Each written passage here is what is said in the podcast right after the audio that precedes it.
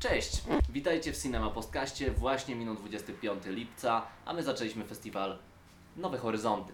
Wita się z Wami Adrian, Grzesiek Cześć. i Krystian. Cześć. I Jak co roku przedstawiamy dzienniki Cinema Podcastu, które mają relacjonować Nowe Horyzonty. Tak, festiwal, relacjonujemy go wręcz na żywo. Za każdym razem wracamy z seansów do hostelu i opowiadamy Wam o tym, co widzieliśmy.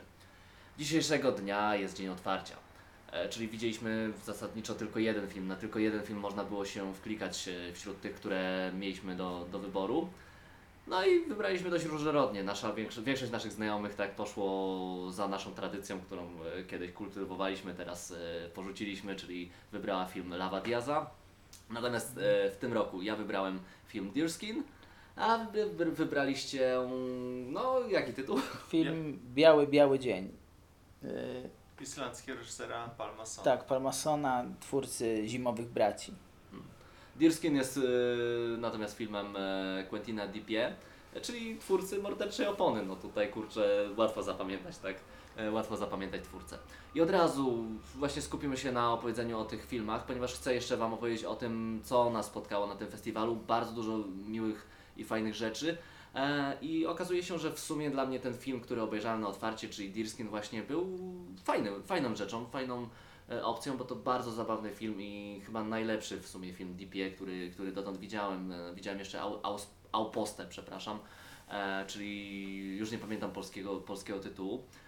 I z tych wszystkich filmów faktycznie, no Deerskin okazuje się być rzeczą najzabawniejszą, najfajniej korzystającą z horroru, lepiej nawet niż Mordercza Opona, jednocześnie będąc w sumie z szaloną farsą i okazuje się, że pierwszy raz w filmie Deepie znalazłem tak dużo smaczków, które można odnieść jakoś do swojego życia. Bo to jest film o gościu, e, który dostaje, tak kupuje w zasadzie e, sobie kurtkę, kurtkę tak z tej sarniej skóry, jeleniej skóry, jakkolwiek e, to tłumaczyć. Piękna kurtka, on się strasznie tym jara i można to odnieść do wielu rzeczy, które sami sobie kupiliśmy, bądź można to odnieść do osób, e, które spotka, spotkaliśmy, tak? E, I można to, jak on reaguje, tak, tak, jak, e, tak, on, tak jak reaguje również społeczeństwo na tą kurtkę i to, jak on się zachowuje wobec niej, e, można to wszystko jakoś przełożyć na świat, świat tak rzeczywisty w bardzo przewrotny sposób, przy czym to jest taka po prostu luźna, luźna możliwość interpretacji tego filmu. I tylko go bogaci, natomiast no chodzi tutaj tu, jak zwykle o DP, u DP tak o kupę śmiechu, o szaleństwo, o mnóstwo absurdu e, i tym razem e, faktycznie to działa. No to jest taki fajny kawał, który pewnie zapomnę za jakiś czas. E, to, nie, to jest e, taki film trochę błahostka, ale warto go zobaczyć, zwłaszcza, że zostanie wprowadzony do polskich kin i no myślę, że będziecie się dobrze bawić. Na tą krótką chwilę nie jest to wielkie kino, nie jest to kino, które pewnie powinienem wybrać na otwarcie, ale teraz, teraz byłem tak zmęczony, że potrzebowałem właśnie czegoś takiego, czegoś tak luźnego, 70-minutową komedię. No ja też w tym roku się okazałem odszczepieńcem i nie wybrałem pięć, prawie pięciogodzinnego Diaza. Mm, Tak jak zeszłoroczny już mnie dosyć zmęczył, więc pomyślałem, że, że też chcę pójść na coś innego i wybrałem ten nowy film Palmasona.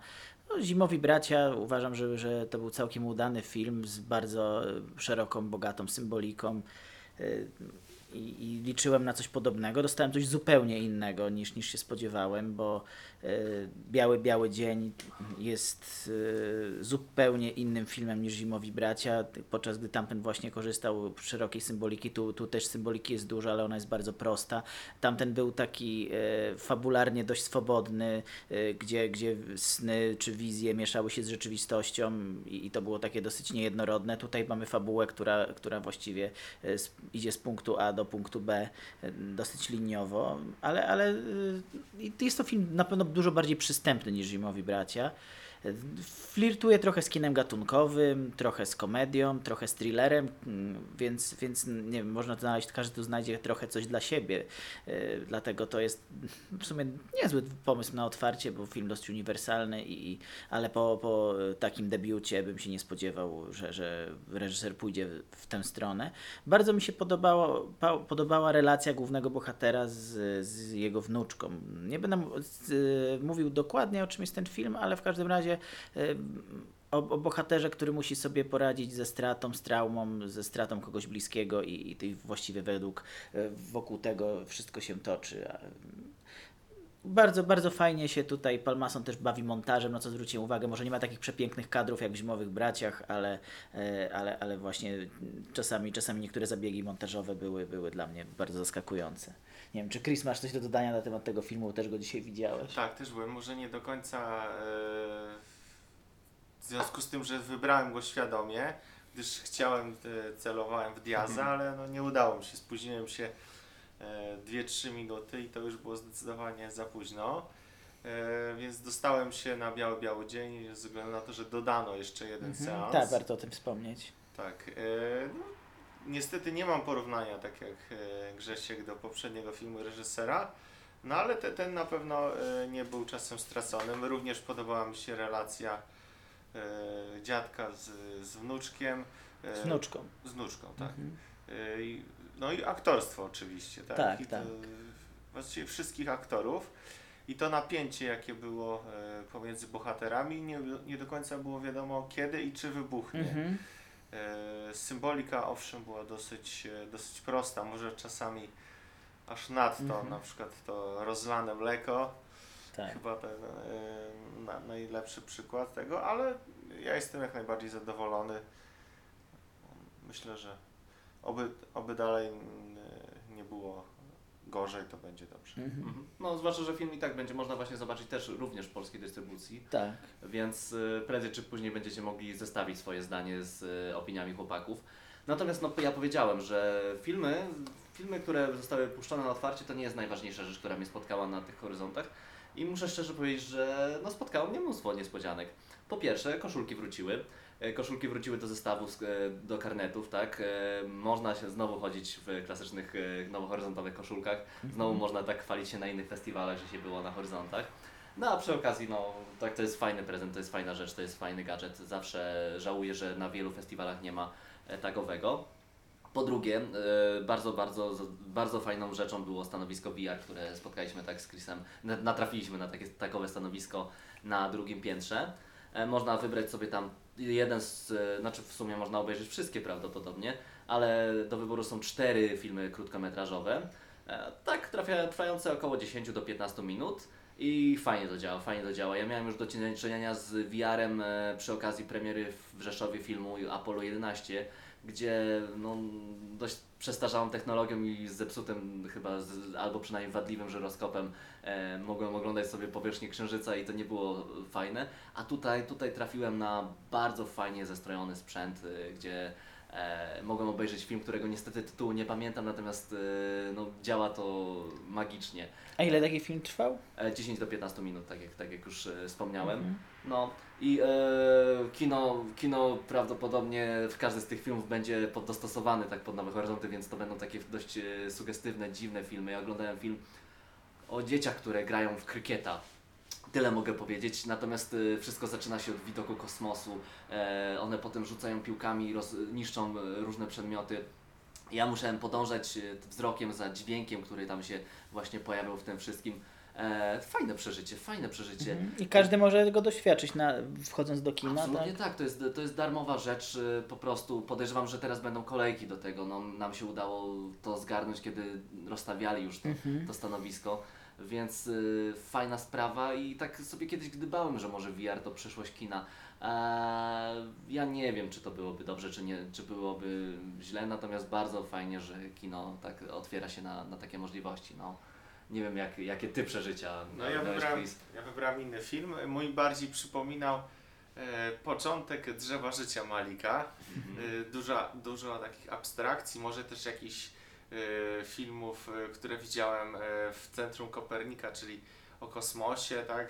E, z na, narracją trochę z OFU, też, też może się kojarzącym z Malikiem. No i ciekawe doświadczenie, moje pierwsze zetknięcie. Szczególnie sceny, kiedy znajdowałem się w lesie, były bardzo fajne. No tak rzeczywiście czułem, że mnie otacza i chętnie jeszcze, jeszcze skorzystam. bo, No, cztery filmy w sumie są. Mhm. Czemu nie? No zgadza się. Ja, ja mówię, że to było dla mnie nawet chyba większe przeżycie niż e, samo Deerskin.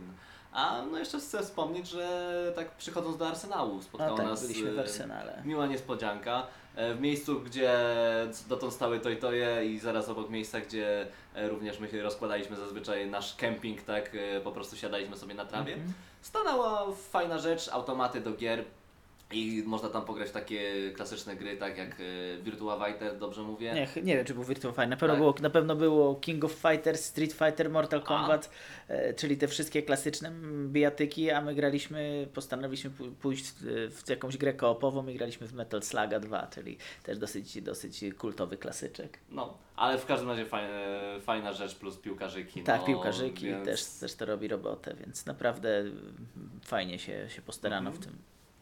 No, niby nic, niby takie szczególiki, ale powiem szczerze, ucieszyło mnie to. Ucieszyło mi to, że przyjechałem na Nowe Horyzonty i widzę coś nowego, że festiwal e, otwiera się, rozwija i w ogóle no, widzimy mnóstwo nowych twarzy. Jest fajnie. Jest fajnie, że wróciło kilka rzeczy. Chciałem wspomnieć o, o tych e, kilku rzeczach, które mogą Was zachęcić, tak, żeby przyjeżdżać na ten pierwszy dzień, bo dużo osób wybiera już e, drugi dzień, kiedy jest więcej filmów, Mhm. a okazuje się, że nie tylko na film tak można iść. No. Tak, no jeszcze, jeszcze w zanadrzu jest kilka wystaw, jakichś e, innych pobocznych rzeczy, spektakl teatralny, więc, więc no, no, są też inne aktywności dostępne. Nie wiem, czy będziemy z nich korzystać, ale, ale fajnie, że są.